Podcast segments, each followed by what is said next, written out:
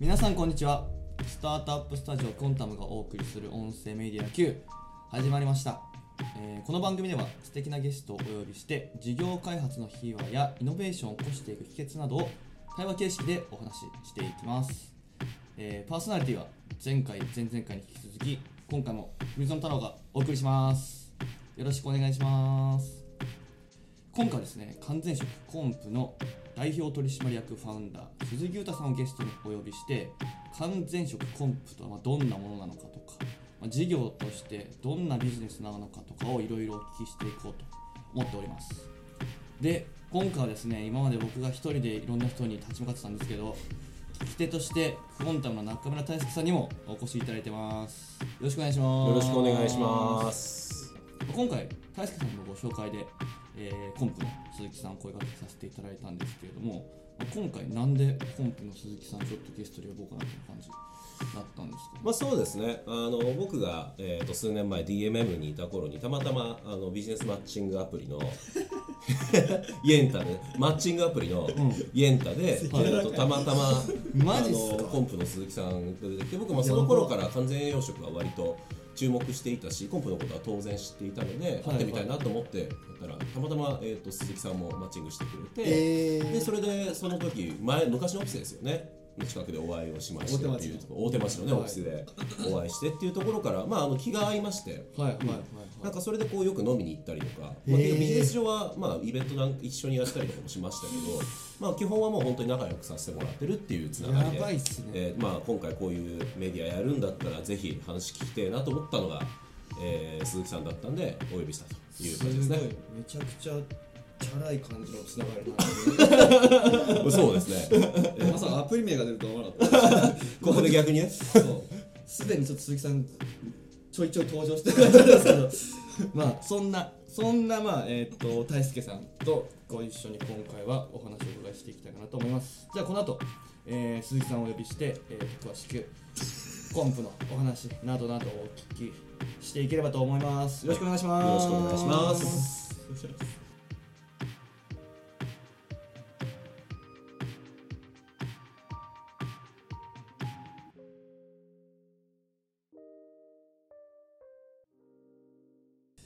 はい。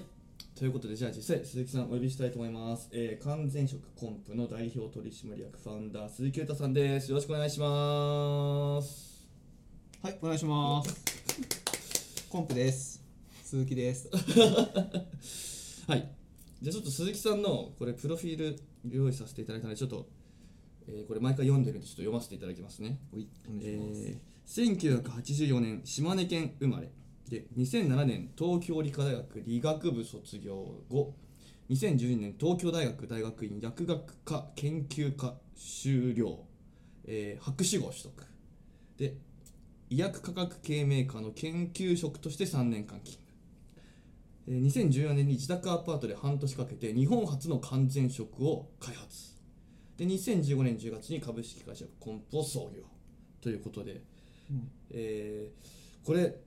ここにも2010年自宅アパートで半年かけて日本初の完全食を開発ってプロフィールでもこれ書かれてるんですけれどもまあちょっと僕もあんまり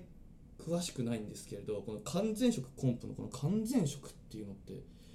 どういうものを指してるのかってお伺いしてもいいですか？まず最初に。そうですね。まあ、完全食っていう言葉自体は、まあ、結構明治時代ぐらいからあるんじゃないですかね。うんまあ、ただあの時代とともに完全食の定義というのもその栄養学が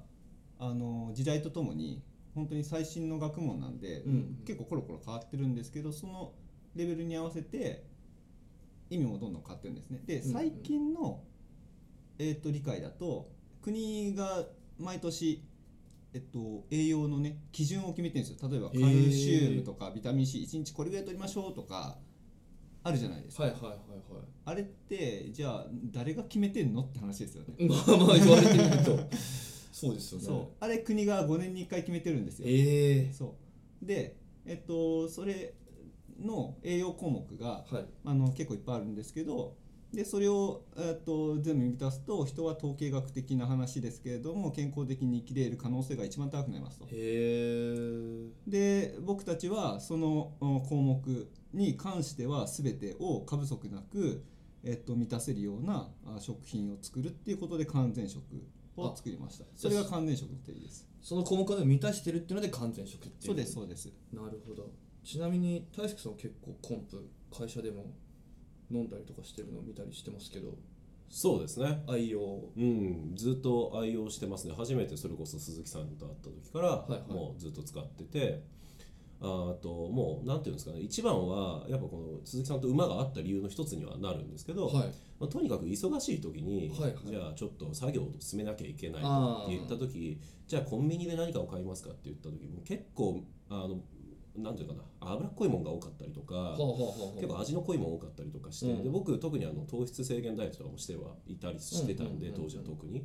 えーってなると結構いろんなもの取りすぎちゃうんですよね、あうん。ーでしかも時間もかけずにっていうところでもともとは僕だからカロリーメイトとかすごい好きだったんですけど、はいはい。そういうのではなくてもう別のものっていうところでもう本当に完完全食コンプの方を、まあ、ドリンクタイプっていうのを飲ませてもらってもうそうするともうそれだけ飲んでれば 割とこういいというのもあり、それで飲んでるっていうようなまあそんな感じですよね。でなうん。2人会った時はもう完全食の話題で持ちきり初めて会った時も。そうでもどっちかというとあれですよね。時間の使い方の話で盛り上がって。いやいやそうなんですか。えーなんかもうご飯作るのが面倒くさい捨てるのが面倒くさい食べるのが面倒くさいで僕はどちらかというと服の話をしてたんですけど僕同じものしか着ないので、うん。っはいはいはいはい。てなった時にもう同じ服選ぶ時間って無駄じゃないですかみたいなところのエンパシーを感じて、エンパ エンパシーを、えーはい共鳴して。エンパシー、えーエンパあエンパシー、えーはいはい。あのそうそう中村さんも言った通りでで完全食の栄養学的な定義はそうなんですけどじゃあそもそも何で作ったかっていうと、はい。僕自身もさっきご紹介いただいたように研究職で、あと、まあ、趣味でもプログラミングとかも結構やってて、うん。でまあ会社と家で、まあ、実験生活趣味生活でもうその時間が一番やっぱ楽しみかったんですね、僕にとって、まあなんか職人みたいなあのタイプの人間をイメージしてくれればいいんですけど、うんうん。でそういう中であの人それぞれ生きる楽しみって違うんですけど僕は相対的に食事っていうものの興味が他の人よりもやっぱ低くなってるんですよね相対的に。ってなってきたら何が起こるかっていうと食事考えなくなるから適当になるんですよ。うんうんうんそうなってくるとですねあの最近の現代社会で無意識に手軽になんか食べようってなってくると栄養やっぱりさっきの中村さん言ってましたけど崩れちゃうんですよね油の多いもの、糖質の多いもの。特に砂糖とかね、うんうんうんよくないんですけどそれで体壊しちゃったんですよ。あそうなんです自分ご自身が。へあマジかと。で僕はあの本当に好きなものに熱中したい夢中になりたい手段としての栄養の機能を充足してくれるしかも手軽に何も考えなくてもえ健康維持できるような求めてたのにあのそれないなって思って結構調べたんですけど、へえそうなんですねうん、カロリーバーとかそういうやつも結結構なん構かある気はしますけどねそうそう山積みにして僕食ってたんですけど。なんだったらそれしか食ってない時期もあったんですけど、えー。で体壊してたんですよ。あまた体をしちゃったんですかえ何回か壊して。あそうなんですね。うん、もうなんかいろいろ人体実験繰り返してきた。既存の製品じゃ無理だってなって。手軽さと健康を兼ね備えた食生活は無理だってなって。じゃあ、まあ、当時そのアメリカでねあのソイレントっていうああのはいはいありましたね。うん。あのまあ言ってしまえばコンプのアメリカの先行商品なんですけど、あれ見てああマグチでこんなんだと思って。だけどやっぱり日本じゃ買えなかったんですよね。で無理やり個人輸入して買おうと思ったんですけど高くて、方法が分かってんのに買えない自分が本当にムカついて。方法っていうのはその購入する方法ですか？購入すればでこあの完全栄養食みたいなもので僕のやりたかった生活ができるっていう、もうそこまで来てんのに自分がお金の経済的な目的できないっていうことにもうめちゃくちゃムカついて。もうだったら自分で作ってやるよええすごいっすねその発想。でさっきも言ったように自宅アパートで作るっていうのはこれ別にスタートアップやろうとかビジネスやろうとかじゃなくても自分がそうしなければ幸せになれないと思って自分のために作ってるんですよね、すごい。でもそれ自分自宅アパートで作れるもんだったんですかそれ最初作りましたやってみて。へえアマゾンでいろんな粉買って なんかそれこそきな粉とかうん。小麦粉とか、うんうんうんなんか米粉とかビタミンの粉とか、はいはいはいはい。なんかいろいろあとプロテインの粉とか買ってでなんかそれこそ国のあのえっと、指標がありましたから、はいはいそれをエクセルで組んでこれとこれをこの配合でやったら多分全部充足できるっていうので、混ぜて飲んでましたね。すごいえそれは向こうのそのアメリカの商品のレシピとかはなんか公開されてたりとかしたんですか？一部分かったんですけどでも真似してもあのできないっていうのが一つと、うんうんあとそもそも日本とアメリカって食って面白くて、うんうんうん。使える原材料まるで違うんですよ。へえ例えばアメリカだったらオーツ麦っていうすっげえ万能なあの穀物があるんですよ、うんうんうん。栄養的に。でも日本だとそれがなかなか手に入らなかったりうとかして、日本でも小麦粉し小麦粉とあのきな粉しかねえとか。大粒麦使えねえなかなかその文句言ってる人聞いたことないですけどね。なんできなこしかねえんだよみたいな。だから、うん、言ってしまえばその結果的にもうソイレントのレシピとは結構もう全然違う。あそうなんですねそんなレシピになりましたねへえすごいあとあれですよね。やっぱそのアメリカの人たちと日本の人たちでの合う合わないみたいなのもあるみたいなのもそういえばおっしそうそう。で結局コンプは大豆由来みたいなところのお話でしたよね、うんうん。うんだからその辺もなんか初めて聞いた時はすごい面白かったなとはへえまあ大豆由来にしたのはねタンパク質のあのいわゆるアミノ酸スコアっていうタンパク質をただ取ればいいってもんじゃなくてそこのアミノ酸の集合体がタンパクなんですけど、うん。それのアミノ酸のねいろんな種類のアミノ酸が中に混じってるんですけど比率が重要なんですよ。うーん。9種類ぐらいの必須アミノ酸っていうのがあって、うん。それをちゃんとバランスよく取らないといけないですね。大豆は良かった。へえさすが、でもこれもともとでも鈴木さんもその栄養価とかってご存知だったんですか？そういうそういう領域のなんか勉強されてたりとかしたわけじゃなくてこれ用に勉強されたりとかされたのこれ新規事業する人にもヒントになるのかもしれませんけど、うんうん。僕はなかったです。あうん。のもともと薬学の研究やっててうんうん。たんですけど、あのあくまでも、まあ、分子と分子のね相互作用。石油からプラスチック作るとかそういう仕事してたんですよ。うんうんうん。だからかろうじて分子のこと分かってたから だからもちろん栄養も突き詰めれば分子なんですよね。うんすごいかろうじて分子のこと分かってたってすごいなかなか聞かないフレーズですけど。そう。だから結局分子があのぶ物質同士で相互作用するのか体と相互作用するのかだけの違いなのでそこは他の人よりもとっつきやすかったとは思いますけどでも栄養学はほとんど知らなかったからもう一から本を買ってもうそれこそ勉強しましたねへえすごいですね。まあでもやっぱ目的としてはやっぱりその自分の食生活とか生活をやっぱり良くするためっていうのでまあもう無我夢中でしたねその時は。方法論としてのやっぱりもうその栄養学ってことですよね。それしなきゃ僕は死ぬと思ってましたかいやすごい。ら、これ冗談,、まあ、冗談抜きで思ったいやいやいやいやいやいやすごいっすね、うん。でもこれ実際結構鈴木さんも自分でやっぱ毎日食べられたりされてるんですか？今開発されてるものとかはあの商品化してるものとかもやっぱり結構。あなんか時期によって違いますけどその開発した当時はずっと食ってましたね、うんでただその会社とか始めてやっぱり人付き合いとかもしなきゃいけなくなってくると会食とかは結構ああります。それは食べてますね。でそれでやっぱ気づいたのがやっぱ食にはやっぱり目的をちゃんと設定してメリハリつけるべきだと。うんうん会食の目的はコミュニケーションが目的なので、うんうん。そこの円滑潤滑剤として食があるわけじゃないですか、うんうんでそこで話が盛り上がるのが一番重要。で栄養はある種二の次ですよね。うんうんうんだけどそうじゃない時仕事してる時僕たちはおにぎりとかなんかそのそういうカロリーバーとか食べてますけどそれに比べればコンプの方がいい。っていうのはあるじゃないですか、うんうんうん。うん。こういう切り替えが重要だなっていうのはあのどういう食生活してるんですかってご質問に対してはそういう目的状況ごとに決めるっていう生活が身についたっていう。へえ、感じですね。でももともとはもうずっとコンプ食べていきたいっていうのが結構最初でも考えられてた時は。まあ、当時はねただの職人でしたから 朝から晩まで好きなことをしてればいいんだっていう人間でしたからまあ今でも好きなことやってるんですけど面白いですね。じゃあコンプ立ち上げたことによってまたちょっとそこの食生活が変わったりとかみたいなのがあったっていうこと？うんなんかいろいろ気づきが増えて、むしろ面白いですよね、へえすごいですね。あまあ、ただ僕開発者としてもきちんと責務は全うしなきゃって思ってるんで、新しい製品が出た時は1ヶ月2ヶ月とかそれだけで一応生活しますね、うーん。なんでかっていうと別にそれを顧客にこれだけ食べてねっていうふうに言うつもりはさらさらないんですけどでも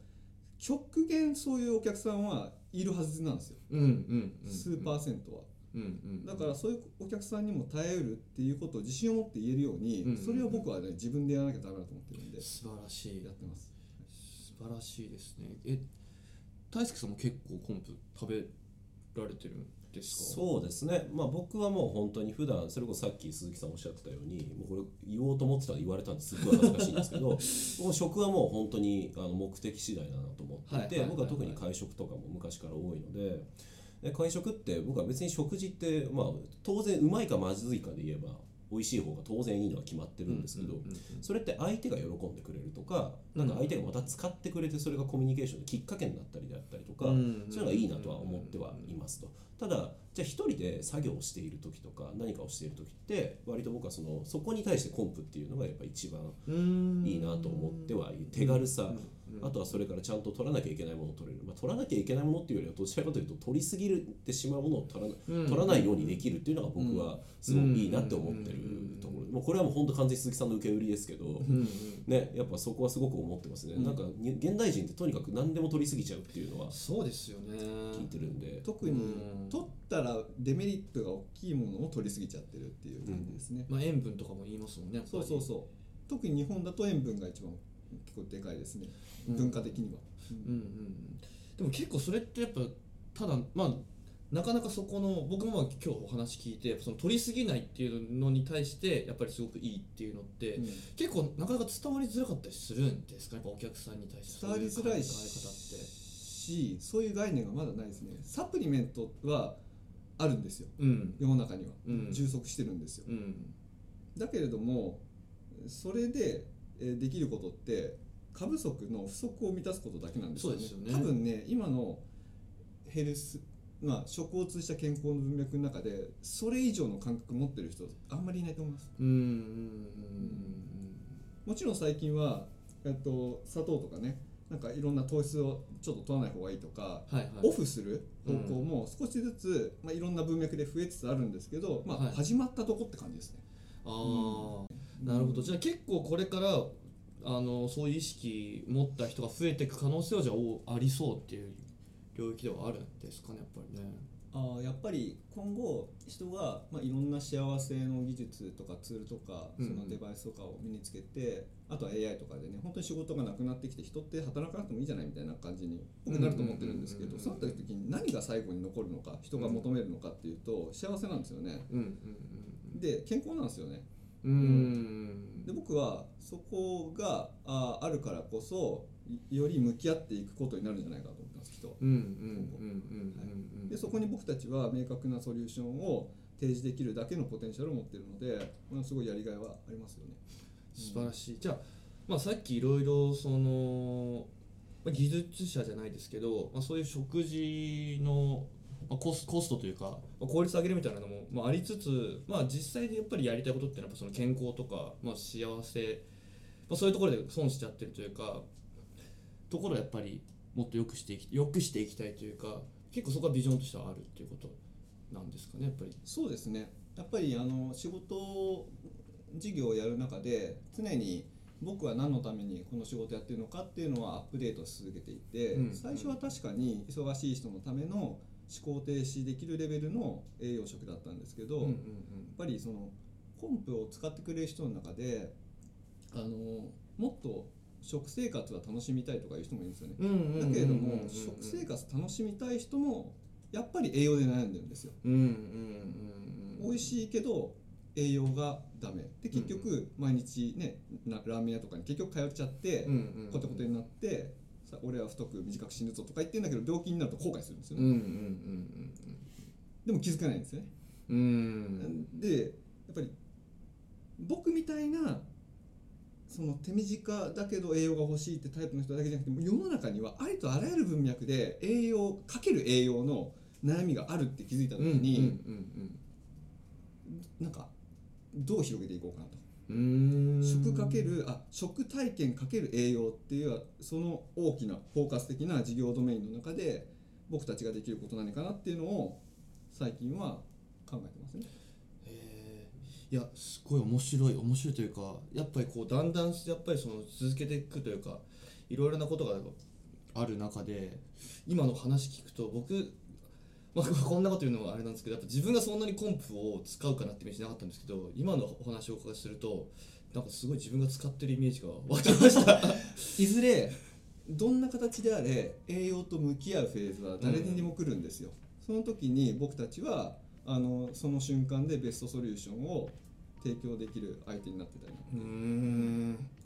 素晴らしい。この短時間ですごい今コンプに魅了されている僕が いますけれども。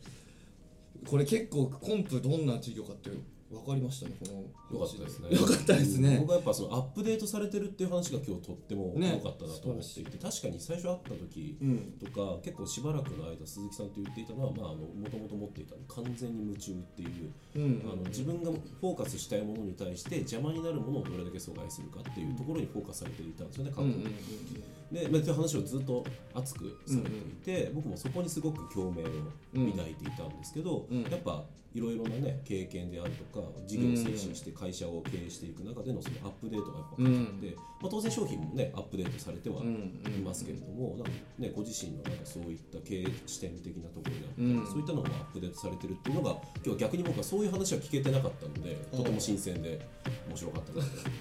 思いましたね。ねえじゃあ結構ここまではコンプについて詳しくお伺いしてきたんですけれども、まあ、最後の方出てきてた、まあ、じゃあ今実際どういうビジネス的な目線でもっと事業としてコンプっていうのはどういうことを今考えてるのかとかを深掘りして聞いていきたいかと思います、えーここまでゲスト、えー鈴木裕太さんとゴンタマ中村大輔さんパーソナリティの太郎でお送りしました、えー続きはまた来週お聞きいただければと思いますのでえー来週もお楽しみにしていてください。ではここまでのお相手は文園太郎でした。また来週。